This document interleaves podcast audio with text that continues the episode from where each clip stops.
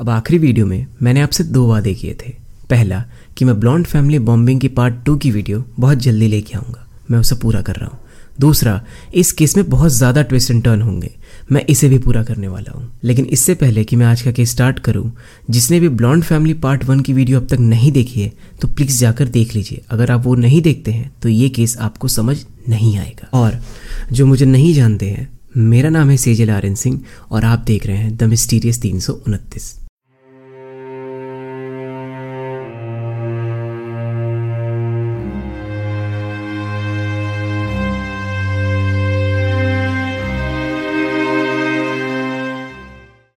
अब state police के साथ साथ एफबीआई की नज़र भी पूरे तरीके से सूजन के ऊपर थी।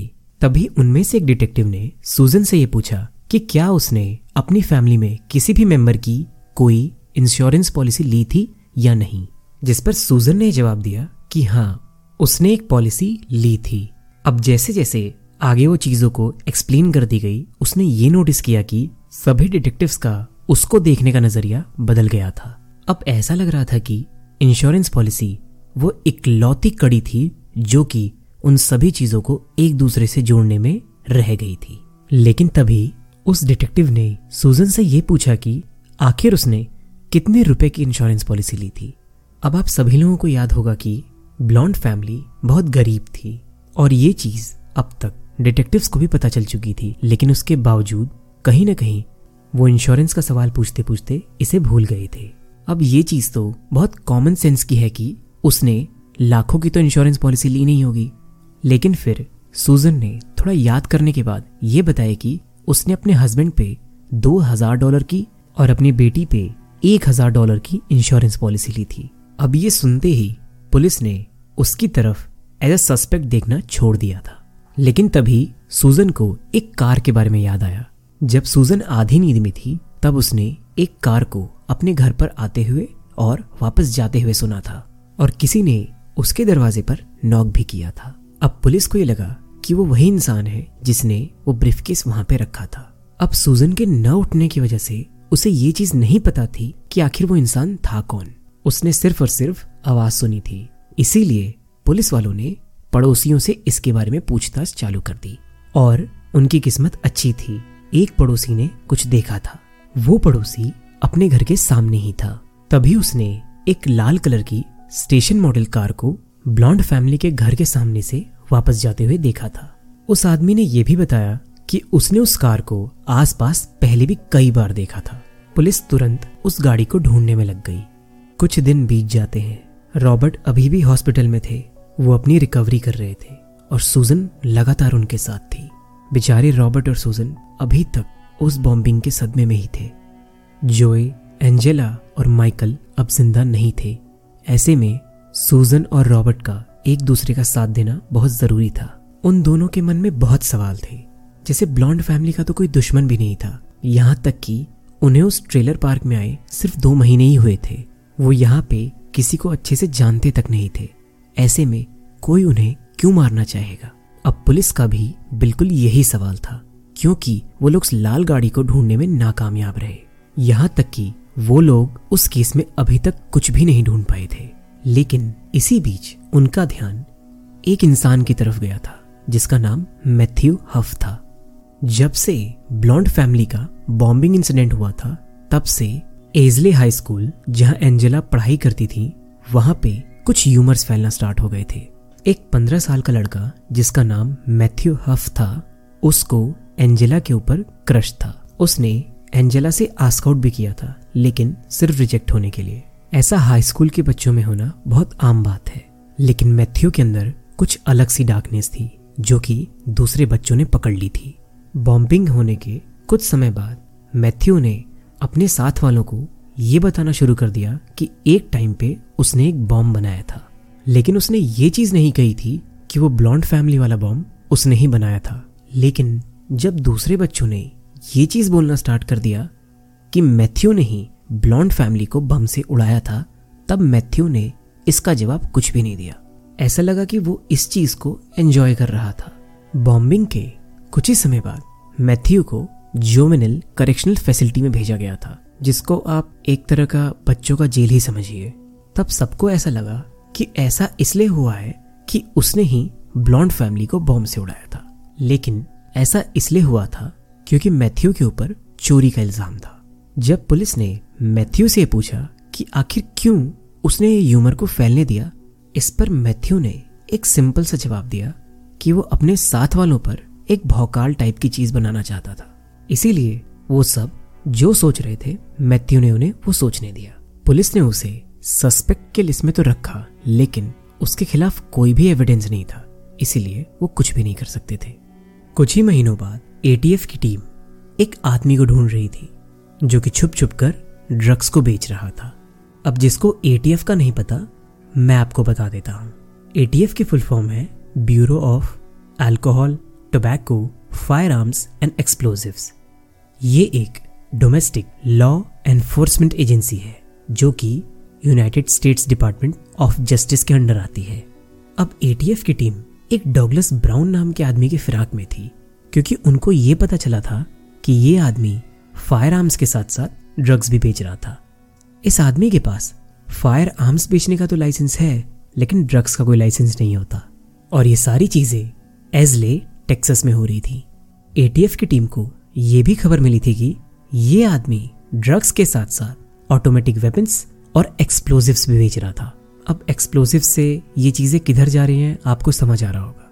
खैर, पाँच मार्च साल 1986 को एक ATF undercover agent Douglas Brown से एक रेस्टोरेंट में मिली और उन्होंने ये पूछा कि क्या वो एक्सप्लोजिव्स बेचता है? इस पर ब्राउन ने यह जवाब दिया कि वो उनके लिए एक बॉम्ब बना सकता है। कुछ ही हफ्तों बाद वो दोनों एक मॉल में फिर से मिले। इस बार ब्राउन के पास एक ब्रीफ केस भी था। उसने ऑफिसर को वो ब्रीफ केस खोला और दिखाया। अंदर बहुत सारे अलग अलग तरह के सब्सटेंस थे। ब्राउन ने यह बताया कि ये एक होममेड प्लास्टिक एक्सप्लोजिव है। उसके अंदर कुछ इलेक्ट्रॉनिक सर्किट्स भी थे, और भी कुछ चीज़ें थी, लेकिन कुछ भी माउस ट्रैप जैसा नहीं था।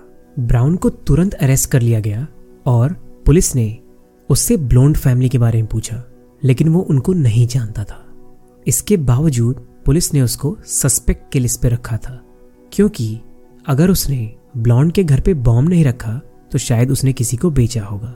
इन सब कोशिशों के बावजूद ब्लॉन्ड फैमिली का केस ठंडा पड़ गया था, क्योंकि कोई भी सस्पेक्ट नहीं मिला था।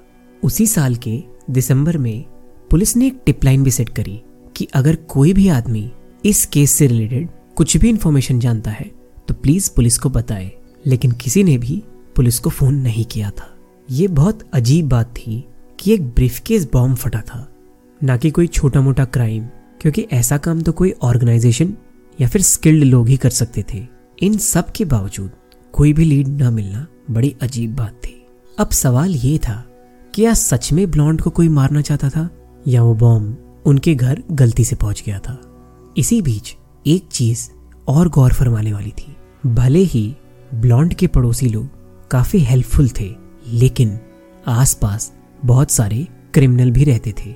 लाइक ड्रग डीलर्स या फिर छोटे मोटे क्रिमिनल्स तो कहीं वो बॉम्ब उनके लिए तो नहीं था, लेकिन अभी तक पुलिस को कुछ भी पता नहीं चला था। अब हम आते हैं नाइनटीन अप्रैल 1995 में ब्लॉन्ड फैमिली के बॉम्बिंग के 10 साल बाद एक यंग आदमी एक रेंटल ट्रक के साथ फेडरल बिल्डिंग के सामने चला जाता है। उस ट्रक में और कुछ नहीं, बहुत सारे होम मेड एक्सप्लोसिव्स भरे हुए थे। अब ये बात है ओक्लाहोमा सिटी की। ये आदमी किसी चीज़ को लेके गवर्नमेंट से बहुत ज़्यादा गुस्सा था और इसी वजह से उसने ये हरकत की, क्योंकि उसको ये लगता था कि यही तरीका था गवर्नमेंट से जीतने का। और सुबह नौ बजे वो ट्रक फट जाता है। उसकी वजह से उस बिल्डिंग के अंदर एक सौ अड़सठ लोगों की मौत हो जाती है, जिसमें 19 बच्चे थे। ओक्लाहोमा बॉम्बिंग अमेरिकन सॉइल पे होने वाली सबसे खराब बॉम्बिंग में से एक है। ऐसे हादसे दोबारा ना हो, इसीलिए गवर्नमेंट ने शांत एटीएफ एजेंसी को वापस एक्टिव किया। उनकी फंडिंग की प्रॉब्लम को गवर्नमेंट ने सॉल्व किया और ये आदेश दिया कि अमेरिका में जितने भी अनसॉल्व बॉम्बिंग हादसे हैं, उन सबको सॉल्व किया जाए। और उस टाइम पे ब्लॉन्ड फैमिली बॉम्बिंग अमेरिका की सबसे बड़ी अनसॉल्व बॉम्बिंग थी और एटीएफ उस केस को सॉल्व करने में लग गई। और महज कुछ ही दिनों बाद उनको एक लीड मिल गई।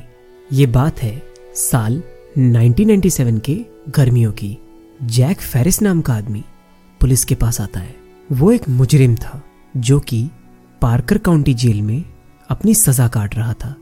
ये जेल लेक वार्ड से बहुत करीब है।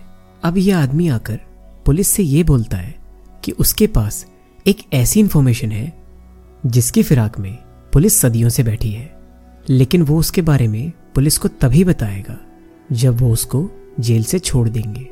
अब पुलिस को उनकी बात पे बिल्कुल यकीन नहीं था, क्योंकि अक्सर ही ऐसे मुजरिम खड़े होकर पुलिस के पास आते हैं और दावे करते हैं, लेकिन सब कुछ झूठ होते हैं। इसके बावजूद पुलिस ने फेरिस से मीटिंग रखी, लेकिन फेरिस ने कुछ सीरियस चीज़ें बताई। उसने ये बताया कि वो जेल में एक आदमी से मिला था, जिसने ये कन्फेस किया है कि ब्लॉन्ड फैमिली हादसे को उसने ही अंजाम दिया था। और ये बात इतनी सीरियस थी कि फेरिस की टैक्टिक काम आई। पुलिस ने उसको रिलीज़ कर दिया। अब पुलिस ने माइकल रॉय टोनी नाम के आदमी को सीरियसली इन्वेस्टिगेट करना शुरू कर दिया था। माइकल टोनी उस टाइम 31 साल का था और उसका बचपन कॉटनवुड कैलिफ़ोर्निया में बीता था। माइकल टोनी का बचपन बहुत ज़्यादा मुश्किलों से बीता था। माइकल के बचपन में ही उसके पिता उसकी माँ और उसे छोड़कर चले गए थे। अब ऐसी सिचुएशन में जब भी उसकी मदर अपने नए बॉयफ्रेंड को घर पर लाती थी, वो सारे बॉयफ्रेंड माइकल पे चाइल्ड अब्यूज करते थे। वो सारे बेवजह माइकल को मारा करते थे। घंटों उसको कमरे में बंद कर देते थे और एक ने तो हद ही पार कर दी थी। वो उसे उल्टा लटकाकर अपने लाइटर से उसकी स्किन को जलाया करता था। और ये सब हादसे जब टोनी के साथ हो रहे थे तो उनकी उम्र महज दस साल की थी। जब टोनी अपने टीन में थे तो उनकी बेस्ट फ्रेंड, जिसका नाम एनिटी सेलिक्स था, उनका मर्डर हो गया था। और वो मर्डर कॉटनवुड के एक सीरियल किलर ने किया था, जो कि यंग लड़कियों को मार दिया करता था। उस सीरियल किलर का नाम डैरल कीथ रीच था। जल्दी ही पुलिस ने उसे पकड़ लिया था और उसे सजा हो गई थी।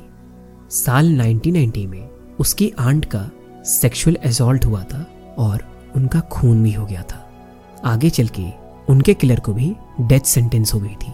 इतने साल के दुख, दर्द और शोषण के बाद टोनी ने यह डिसाइड किया कि वो कॉटनवुड छोड़कर टेक्सस चले जाएँगे और वहाँ जाकर उन्होंने कुछ दिन पढ़ाई करी और हाई स्कूल में ही अपनी पढ़ाई ड्रॉप कर दी। साल 1997 में जब ब्लोंड फैमिली बॉम्बिंग का इन्वेस्टिगेशन उन पर स्टार्ट हुआ उस टाइम वो ऑलरेडी जेल में थे और उन पर चोरी का इल्ज़ाम था। लेकिन अब तक वो परोल के लिए एलिजिबल थे। पुलिस ने किम्बरली नाम की एक लड़की को पकड़ा, जो कि टोनी की बीवी थी, साल 1986 से लेके 1989 तक। 1985 की थैंक्स गिविंग वाली नाइट को किम्बरली उसके साथ ही थी और जो कुछ भी हुआ था, उस लड़की को बहुत अच्छे तरीके से याद था। उस दिन टोनी अपने दोस्त क्रिस मीक्स के साथ फिशिंग पे जाने वाला था। वो फिशिंग में किम्बरली को साथ लेकर नहीं जाना चाहता था, लेकिन फिर भी जैसे तैसे किम्बरली ने उसे मना ही लिया था। किम्बरली ने पुलिस को यह बताया कि टोनी अपने बिज़नेस की वजह से हिल टॉप मोबाइल पार्क में रुका था, जहाँ ब्लोंड फैमिली रहती थी। वो एक ब्रिफकेस के साथ कहीं गया था और जब थोड़ी देर बाद वो वापस आया तो उसके हाथ में वो ब्रिफकेस नहीं था। लेकिन किम्बरली ने यह भी बताया कि वो लोग काफ़ी देर तक हिल टॉप मोबाइल पार्क के पास थे, लेकिन उन्होंने कोई भी एक्सप्लोजन की साउंड नहीं सुनी थी। पुलिस ने जब टोनी के बेस्ट फ्रेंड क्रिस मीक से भी बात करी तो उसने ये बताया कि टोनी को उस दिन कोई बिज़नेस कॉन्ट्रैक्ट पूरा करना था, और उसने भी टोनी को उस ब्रीफ केस के साथ देखा था। माइकल टोनी को वापस से अरेस्ट कर लिया गया, और मई 1999 में उसका ट्रायल स्टार्ट हुआ। उन सब ट्रायल में किम्बरली और क्रिस दोनों आए थे। ट्रायल में क्रिस ने उस दिन की कुछ और चीज़ें भी रिवील करी थी।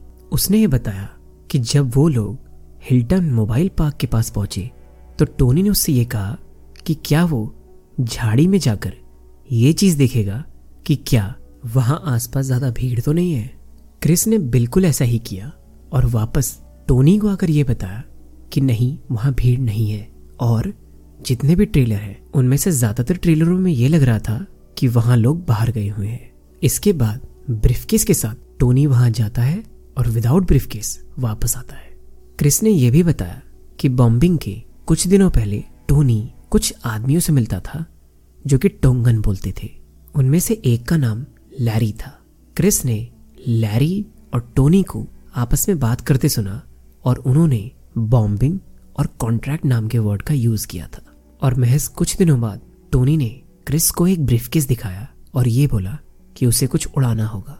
अब तक सारी चीज़ें टोनी के खिलाफ जा रही थी और सिर्फ़ एक चीज़ रह रही थी जो टोनी को उस बॉम्बिंग का दोषी बनाने से रोकी हुई थी और वो चीज़ थी वो कॉन्ट्रैक्ट और एक और बंदे ने इस चीज़ को भी क्लियर कर दिया। टोनी का जेल में एक और सेलमेट था, जिसका नाम फिनिस ब्लैंकनशिप था उसने बताया कि टोनी ने यह कन्फेस किया है कि उसके टोटल पाँच हज़ार डॉलर मिले थे, जिसमें ढाई हज़ार बॉम्ब बनाने के और ढाई हज़ार बॉम्ब को रखने के थे। उसने ये भी बताया कि ये एक ड्रग रिलेटेड बॉम्बिंग थी, लेकिन टोनी ने उसे गलती से किसी और के दरवाजे पर रख दिया था। अब तक सारी चीज़ें माइकल टोनी के खिलाफ ही जा रही थी, लेकिन एक बात यह भी सोचने वाली थी कि ब्लैंकनशिप जैसा आदमी, जो कि खुद चाइल्ड एब्यूज के केस में अंदर है, भला उसकी बात पे भरोसा करना सही है या नहीं? इसके ऊपर एक दिक्कत और आ गई थी। जैक फेरिस जो कि इनिशियल इन्फॉर्मर था, उसने अपना स्टेटमेंट वापस ले लिया। वो एक दिन पुलिस के पास गया और उसने ये बताया कि माइकल टोनी ने ही उससे कहा था कि वो बॉम्बिंग का इल्ज़ाम उसके ऊपर लगा दे ताकि वो खुद यहाँ से जल्दी निकल सके। और अपने ट्रायल में टोनी ने भी इस स्टेटमेंट में हामी भरी थी। टोनी ने यह भी बताया कि उसने इस बॉम्बिंग के बारे में एक आदमी से सुना था, जिसका नाम बेनी जोए टूली था, जो कि माइकल हफ का दोस्त था। माइकल हफ वही पंद्रह साल का लड़का था, जो कि एंजेला के स्कूल में पढ़ता था और एंजेला उसकी क्रश थी। हफ ने ही बेनी को उस बॉम्बिंग के स्पेसिफिक डिटेल्स बताई थी, जो कि बेनी से होते हुए टोनी तक पहुँची थी। लेकिन अब आप कहेंगे कि टोनी के एक्स वाइफ का क्या? उसने तो वो ब्रीफकेस वाला सीन अपने सामने होते हुए देखा था। अब यहाँ से इस केस में बहुत ज़्यादा ट्विस्ट एंड टर्न है। इसीलिए ध्यान से सुनिएगा। जब पुलिस ने किम्बरली से पहली बार पूछताछ करी थी तो उसने ये बताया था कि उसको बॉम्ब के बारे में कुछ भी नहीं पता। लेकिन बाद में उसने ये बताया कि उसने अपना और क्रिस मीक्स का स्टेटमेंट जब सुना था, उसके बाद वो लाइब्रेरी गई थी इस केस की तहकीकात करने। क्योंकि उनको खुद यकीन नहीं था कि उन्होंने वो बोला कैसे था। अब सवाल ये था कि ये सारी चीज़ें जो टोनी के खिलाफ इतने तरीके से प्लान की गई थी, कहीं पुलिस ही तो इसके पीछे नहीं थी? क्योंकि ऑब्वियसली उनके ऊपर ऊपर से बहुत ज़्यादा प्रेशर था इस केस को सॉल्व करने का। खैर, जब टोनी का ट्रायल स्टार्ट हुआ तो ऐसे कोई भी चीज़ कभी कोर्ट में लाई ही नहीं गई थी। जैसे जैक फेरिस ने अपना स्टेटमेंट चेंज कर लिया था, उसके साथ साथ किम्बरली ने भी अपना स्टेटमेंट चेंज कर लिया था। लेकिन स्टेटमेंट में बदलाव सिर्फ़ कोर्ट के बाहर तक ही थे, कोर्ट के अंदर नहीं लाए गए। कोर्ट के अंदर पूरा प्रोसिक्यूशन टोनी के खिलाफ गया था। उस एक्सप्लोजन से भी जितने एविडेंस उठाए गए थे, वो सारे टोनी के खिलाफ चेप दिए गए। यहाँ तक कि प्रोसिक्यूशन में टोनी का पास्ट भी उठाया गया था कि वो एक चोर है, वो बहुत ज़्यादा वॉयलेंट था अपनी एक्स वाइफ और फॉर्मर गर्लफ्रेंड्स पे। बट डिफेंस लॉयर कंटिन्यूसली इस बात पे अड़े रहे कि ये सारी चीज़ें उसको एक बॉम्बर नहीं बनाते। ट्रायल स्टार्ट होने के महज पंद्रह दिनों बाद, यानी 25 मई को, माइकल टोनी को डेथ की सेंटेंस दे दी गई। अब जो जो लोग इस केस से फेमिलियर थे, उनके लिए ये न्यूज़ बहुत ज़्यादा शॉकिंग थी। क्योंकि टोनी के खिलाफ कोई भी फ़िज़िकल एविडेंस नहीं थे, जो ये बताते हो कि बॉम्बिंग के टाइम टोनी वहाँ पे था। और जितने भी लोगों ने अपने स्टेटमेंट बदले, इस चीज़ को कभी कोर्ट में उठाया ही नहीं गया। लेकिन जो सर्वाइविंग ब्लॉन्ड फैमिली थी, वो इस डिसीज़न से बहुत ज़्यादा खुश थी। सुजन और रॉबर्ट का यह कहना था कि कोर्ट ने बिल्कुल सही डिसीज़न लिया है और Michael Tony hundred percent guilty है। लेकिन टोनी के डिफेंस अटॉर्नी इस बात को मानने के लिए तैयार ही नहीं थे और जितना ज़्यादा वो इस केस को खंगाल रहे थे, टोनी के लिए चीज़ें आसान हो रही थी कि मरली ने पुलिस को एक गन के बारे में बताया था, जो टोनी ने बॉम्बिंग वाले दिन एक बीवर को मारने के लिए यूज़ की थी। अब इस पर अटॉर्नी ने यह पता लगाया कि वो गन तो दिसंबर तक खरीदी ही नहीं गई थी तो आखिर बॉम्बिंग वाले दिन टोनी ने उस चीज़ को यूज़ कैसे की होगी? और बिल्कुल सेम उस पिकअप ट्रक के साथ हुआ था, जिसमें बैठकर किम्बरली क्रिस और टोनी फिशिंग ट्रिप के लिए गए थे। वो ट्रक भी दिसंबर तक खरीदी ही नहीं गई थी। इसके बाद एक अंदर की बात सामने आती है। पुलिस ने एक कॉग्निटिव इंटरव्यू स्पेशलिस्ट को बुलाया था, जिसने क्रिस मीक्स और किम्बरली का इंटरव्यू किया था। और कहीं ना कहीं उस स्पेशलिस्ट ने वो इन्फॉर्मेशन ज़बरदस्ती उन दोनों से निकलवाई थी, जैसा कि पुलिस चाहती थी, क्योंकि उन दोनों की इनिशियल स्टेटमेंट में वो दोनों बॉम्बिंग के बारे में कुछ भी नहीं जानते थे। अब आपको एक बंदे के बारे में और याद होगा, जिसका नाम लैरी था, जो कि टोंगन बोलता था। डिफेंस अटॉर्नी ने उसको भी ढूंढ लिया। जब ब्लॉन्ड फैमिली बॉम्बिंग हुई थी, उस टाइम पे उस लड़के की उम्र महज सत्रह साल थी, और एक बड़ा खुलासा यहाँ पे हुआ कि बॉम्ब फटने के महज कुछ ही दिनों बाद यानी साल उन्नीस में पुलिस ने ऑलरेडी उस बंदे का इंटरव्यू ले लिया था। और लैरी ने पॉलीग्राफ टेस्ट भी पार किया था जिसे चीज़ क्लियर होती है कि उसका उस केस में कोई भी इन्वॉल्वमेंट नहीं था। और ये चीज़ कभी भी जूरी के सामने लाई ही नहीं गई थी। आखिरकार डिफेंस अटॉर्नी ने ये सारी चीज़ों को कलेक्ट किया और ज्यूरी के सामने रखा। उन्हें पूरे नौ साल लग गए इस चीज़ को प्रूव करने में, लेकिन वो सक्सेसफुल रहे। और साल 2008 में टोनी के डेथ सेंटेंस को हटा दिया गया और सितंबर 2008 में उसको जेल से निकाल दिया गया। डिफेंस अटॉर्नी इस डिसीज़न से बहुत ज़्यादा खुश हुए, क्योंकि उनके हिसाब से उन्होंने एक मासूम को बचा लिया था। लेकिन दूसरी तरफ़, ब्लॉन्ड फैमिली बहुत बुरी तरीके से टूट जाती है, क्योंकि जोए, एंजेला और माइकल को अभी तक जस्टिस नहीं मिला था और पता नहीं कितने साल और उनको वेट करना पड़ेगा। खैर, इस कहानी की हैप्पी एंडिंग किसी भी तरीके से नहीं हुई थी। महज एक महीने बाद एक रोज टोनी अपने पिकअप ट्रक को चला रहे थे और तब उनका एक्सीडेंट हो जाता है और एक्सीडेंट के ऑन द स्पॉट उनकी डेथ हो जाती है। और माइकल के मरने के साथ ही ब्लॉन्ड फैमिली बॉम्बिंग का केस बिल्कुल ठंडा पड़ चुका है। उनका सिंपली ये कहना था कि वो मोबाइल होम कम्युनिटी में कुछ ड्रग डीलिंग चलती थी और उसी की वजह से वो बॉम्ब वहाँ पर रखा गया था। लेकिन बॉम्ब को गलत पॉर्च पर रख दिया गया। इसी वजह से पुलिस उस रखने वाले के बारे में कुछ भी नहीं ढूंढ पाई थी। लेकिन इस पर दो सबसे बड़े सवाल खड़े होते हैं। पहला, वो लाल गाड़ी। ब्लॉन्ड के पड़ोसी ने उस लाल गाड़ी को अपने नेबरहुड में कई बार देखा था। उसके बावजूद पुलिस उस गाड़ी को नहीं ढूंढ पाई थी। अब दूसरा सवाल ये है कि अगर वो लाल गाड़ी रेगुलरली कम्युनिटी में आती थी तो कैसे उन्होंने एक गलत पॉर्च पे बॉम्ब को रख दिया था? इस पर मैं आपको सिर्फ़ और सिर्फ़ इतना कहना चाहूँगा कि शायद कभी भी हमें इन सवालों के जवाब नहीं मिलेंगे। जाने से पहले मैं आपसे दो चीज़ों पर बात करना चाहता हूँ।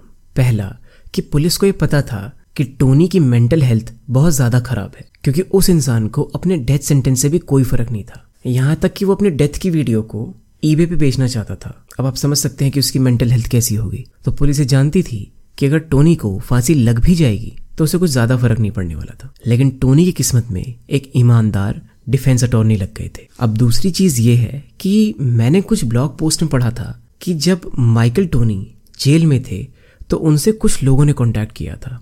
वो वो लोग थे जिन्होंने असलियत में ब्लॉन्ड फैमिली बॉम्बिंग करवाई थी। ऐसा टोनी का कहना था। उस ब्लॉग पोस्ट में ऐसा भी लिखा था कि टोनी ने यह वादा किया था कि जब वो जेल से बाहर आ जाएँगे, तब वो उन लोगों का नाम बताएँगे। खैर, अब आप समझ सकते हैं कि टोनी को क्यों मार दिया गया था।